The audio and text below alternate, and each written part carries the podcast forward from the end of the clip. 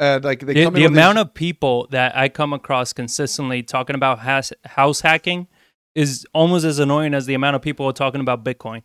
Like, my God, you know, like just stop reading these stupid ass articles. I get why house hacking sounds amazing, oh, just right? the unrealistic expectations. It's, it's- just like it's just God. like a lot of these people that are even talking about it, they're talking about what they did when they started 10 years ago, 15 years ago. yeah, You know, it's like different markets, people. So the question is always the same How do I get into real estate investing if I have no money? How do I find deals? How do I negotiate deals? How do I find contractors and manage rehabs? How do I get the money to even buy these houses, to hold these houses? How does a rental work? How do you manage a rental? How do you manage tenants? How do you borrow money? How do you borrow money with almost no interest? How are all these things done and how are they done the right way? Well, I am John Barbera, and this is an investor's journey where we share with you how to invest in real estate the right way and how to get into it with no money, how to do this with real tactics that are working today in the market that we're in right now with things that we are personally doing. So, welcome to the show. Different markets. Different House markets, hacking right different now, times. especially like in San Antonio, is not that easy to find. Oh, but I can find a duplex, live on one side, rent the other one, and they take care of the mortgage. I'm like, okay, and what else are you asking Santa? Yeah. You know what I mean? Because it's like, where the hell are you getting this from? Like, I get it, it's an idea. yeah. It's well, it's also that they read articles online and they like they read books. Like I, I know you read like these uh, the bigger pockets book or how you should invest in rental housing. And it's like, yeah, if you can find those things, great. But also you being a retail, I'm gonna call them retail investors, Mhm. not investors like we are. Though it's like, no, we're in this every single day. It's like us professional people that are in this every single day, all day, do this for a living. Like we're not gonna let those opportunities go. We are going to capture those and take them on. Like, why would I sell that thing to you for to make five grand when it's like I can buy that and turn that into fifty thousand in three years? Exactly. It's like I'm not, you're not going to let that go. To where like you as a retail investor, like you have to have realist, realistic expectations of what it is, and everybody wants like the like, well, I got ten thousand dollars, I want to be able to house hack and like do all these things. Like, yes, you might be able to find that, but like, good luck, Yeah. especially in this like insanely hot market right now, or like you're buying for the wrong reasons. Well, uh, house anything is possible, right? You can house hack. It's just Yeah. can you do this at a profitable scale? You know, because yes, you're gonna house hack. Okay, maybe it took you however the hell long it's gonna take you to find something that somewhat makes sense for it, and then what? Like, okay, you have it. Now what? When's the next one you're gonna be able to find? When's the next property you're gonna be able to buy? Like, you Yeah. got to be able to just move on from whatever shit you read, some article somewhere or anything. Or one thing I, I try to stress a lot about is you need to invest in the market that you live in the way the market is, not the way you want it to be.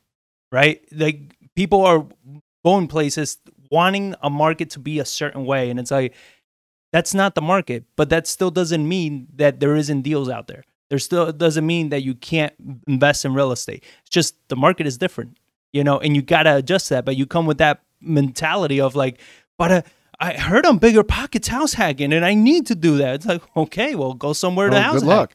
Well, then it's just that like South Dakota. $150 a month cash flow. Like if you can find that for sure, and one, I wouldn't like not suggest buying a house with only $150 in cash flow, um, for sure. Or like if you're doing it, are like just ba- on basic math of just saying like, hey, what is my rent to what is my mortgage payment? Not property management, not capex, no, nothing else. Like you shouldn't be buying anything that doesn't have at least three hundred dollars spread between what you can rent it for and what your mortgage payment is. Two fifty. If it's a newer house, it's not going to have any maintenance aspect to it. But I, I can't find it very hard to believe that I can't find anything for one hundred fifty dollars. Like, well, yeah, when you take out ten percent in capex, you take out ten percent for uh, property management, you take out eight percent for vacancies, you take out all these other things that they say you should take out of your cash flow. It's like yeah, you can. And at that rate, you sh- if you broke even or got fifty dollars over all of those contingencies, you should be happy. But and, and that's where I, I'm like, even 150, I told her, I was like, even 150 cash flow is not bad if you have insane contingencies. Yeah, Because if you have insane contingencies, chances are you're never going to actually spend that Well, money. that's what I'm saying, so in reality, you do have more cash flow. You're going to Yeah. be making more money, right? Because that money is not being spent anywhere else. So okay, you have 150, but you have these insane Well, contingencies. you look at that. It's for like it. I just said. I said the number three hundred dollars. Yeah. Well, you think you rent for fifteen hundred dollars? You're going to take out ten percent for uh, maintenance and ten percent for property management. Well, there's three hundred dollars right there. And then you're saying, oh, 150 on top of that, $450 like spread. Like, yeah, if that's the numbers you're running, it's gonna be very hard for you to find a spread like that. Like, I, I find it very hard to do that. Like some of our rental properties that we've owned for two, three years have now those spreads. But that's the thing about real estate. You have to buy, you have to hold, and you have to let appreciation kind of go up. And that's how you make your money. Well, and, and you eventually you can get to the point where it's like everyone wants to buy a house and immediately retire off the cash flow. And but you like, also got to buy right because that's that's also the thing is like your capex like your capex doesn't need to be 10% if you fully just renovated the whole house and you did all the major components and everything like that. You build a good cushion. Or if you bought the house and you have already a good cushion in case shit happens or you have a reserve of cash then your capex doesn't need to be that high. You, you know the chances that you're going to need a $10000 repair in the first year on your house is because you did the due diligence very bad or some act of God destroyed something in your home, right? Like it's just it's an insane amount of money to spend. So yeah, you're you're what you're budgeting. All these things are insane. Eh, they got to be high, or you're just not looking in the right areas. So the next question was from her was, what are areas to pick up rentals in San Antonio? So you recently just uh, wrote an article that you you posted, or you're going to be posting. I posted it yesterday. You posted it to Bigger Pockets. Uh, I will be posting it to our website as well, so you guys can check it out. Um, and it's all about how the San Antonio market looks, where to buy, you know, where to invest. So you want to talk a little bit about, as far as that question goes, where should she invest for rentals? Like, what did you see? I mean, for myself, uh, I'm always a big fan of like the northeast and northwest sides of San Antonio, just because of age of homes and the um, the population and the growth, and then the price to rents of what you can get. And I mean, I know there's some pockets on the south side, and I kind of did some research over there, but uh, it's still one of those like houses are older over there. So talk about the age of home. Why why that is so important to us? Well, I mean, it's just like okay, look at it like people can understand. Like you buy a car, you buy a brand new car, you're going to pay more money for it, but your first three years, you're not going to spend a whole lot of maintenance. And a lot of times, there's warranties for so many years over that vehicle and stuff like that. So you pay a prior, higher price, but your maintenance cost is less. Right. Well, same thing kind of runs with kind of goes with houses. Where if I buy a house only ten years old, like hey, the AC is still probably in decent condition, the roof's probably still in decent condition. It's got current codes for electrical and plumbing, um, and framing, and like a lot of the stuff is still going to be good. You got a lot of life left in the house. But if you buy something from 1950, Mhm. well, 1950s they were using cast iron and concrete uh, sewer lines still. Or those cast irons, they rust out and they, they deteriorate and they fall apart. To where it's like you could have a lot more maintenance that comes along with those things.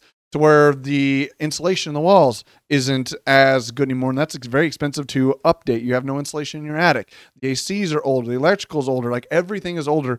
To where the the doors open and close a lot. The windows are a different mm-hmm. style. They've been open and closed a hundred thousand times. Where it's like they don't slide open as much, so your maintenance cost is going to be higher. So that's why it's like I unless I can buy something in like in the 1950s, 60s, 70s that I can do a massive overhaul to to update a lot of those things. I, I would probably steer clear of them and try to stay in like the 1980s and or 80s and 90s. Yeah. Even then, it's still like I want to see and check those conditions because all, everyone says they hate tenants and toilets. It's like, well, yeah, it's because you tried to put band aids on top of everything just to try to get eke out cash flow and stuff like that. And now your tenants constantly calling you saying like, hey, this thing doesn't work, that thing doesn't work. What about this thing is happening? These lights are going out. It's like, well, it's because an older house. I want to be able to go in, renovate, update all that stuff to where I don't have as many tenant problems. I don't have them contacting me as much about stupid little issues of like, hey, uh, I can't open the garage door. And it's like, well, what's wrong with the garage door? Like, I don't know. When when you look at it, turns out like they've walled out the trying to get that door to open and close. The normal latch that the deadbolt goes through, they've adjusted so many times and they've drilled the hole bigger and bigger and bigger and bigger to the point now it's like it just doesn't even lock. It, sounds like hold. a personal experience here. Well, I mean, how many times like it's Yeah. happened on the, the house we're renovating right now? It's like uh, Yeah. the front door is a nice front door, but like it's been adjusted so many times because the foundation was trash and never fixed that there's just nothing left in the door jamb to put the deadbolt into. Yeah. It's like it just like even though you lock the deadbolt, the door just wiggles back and forth like an inch because there's, it's literally hitting the trim that's holding the door in place. It's Like, well, we just got to replace this door now. Or like those older homes, you're going to have a lot more issues like that. Yeah. Or like sticking to the newer houses is why I kind of like the northeast northwest because I can't see through walls, I can't go through the ground, and a lot of times those risks don't get priced into purchase prices because you have too many retail and the retail investors trying to buy and they're like, "Well, everything seems fine. I'm going to go ahead and buy this." Like, did you just scope the plumbing? Well, no. Well, did you? Why not? Like, well, everything seemed to be working fine inside the house. Yeah, but or, you or like- even worse, that they're like, yeah, but it's five hundred dollars. You understand? You're buying a house. yeah, Like five hundred dollars is not. It's it's much better to do right now and not buy the house than not do it and spend seven thousand. well, we had that conversation with somebody. Like, they were proud of like slamming people into like. Uh, there's there's the wholesale groups we all know. I won't name them by name, but like they're almost proud to slam buyers. Into properties that are trash, are crappy. They're like, I can't believe I got that person to buy it. Boom, win in my book. Like, but these people that are buying from those like those those wholesale shops, uh, uh, like they're not the most. They're novice. They're completely newbies. They don't have a lot of cash. So if you're buying real estate, you can ruin somebody financially for five to ten years getting into a bad house. Yeah. And where it's like, well, I just didn't have the five hundred dollars. Like, well, you shouldn't be buying real estate if you can't do proper due diligence. Exactly. So- well, and that that's also a point that we've been criticized before, and I've mentioned this before. How they say, "Oh, well, you guys buy, you know, using flip numbers. You buy your rentals using flip numbers." They're like, of course, it's going to be much more difficult. You should buy it using more rental numbers. Like, no, because we are actual investors and not speculators. So when we buy a property, we're using numbers that we need to use. It's not flip or rental. It's just the house needs a shit ton of work. Yeah. We're going to do it or we're not going to buy it because we know that if we don't do the work, a year from now, two years from now, it's going to cost us any amount of cash flow we made and then some, Yeah. plus the tenant Fix troubles. And I mean, uh, capital asset pricing model put in here is like if retail investing have or if retail investors have unrealistic expectations in house hacking, what are the realistic expectations for a rental investor who wishes to house hack? A retail investor who wants to wishes to house hack. Ugh. Um, realistic expectations are it's like the fact that somebody is able to cover your mortgage. So where or not cover your mortgage, to be able to contribute to your mortgage. Where if you look at it saying like, hey, if I move out of this quote unquote house hack, is it going to be a good rental property without me living in it? Where it's like, for example, it's saying like, hey, I buy a duplex and my mortgage payment is let's say fourteen hundred dollars, and I can rent out the other side for a thousand, and I can rent out my side for a thousand. Well, that thousand dollars still uh, from the other side doesn't cover your mortgage payment. You still have to come out of pocket four hundred dollars. Right. But if you were to move out of that duplex and now you can rent both sides for a thousand and your mortgage payment's only sixteen hundred or fourteen hundred dollars, you now have a six hundred dollar spread in your cash flow.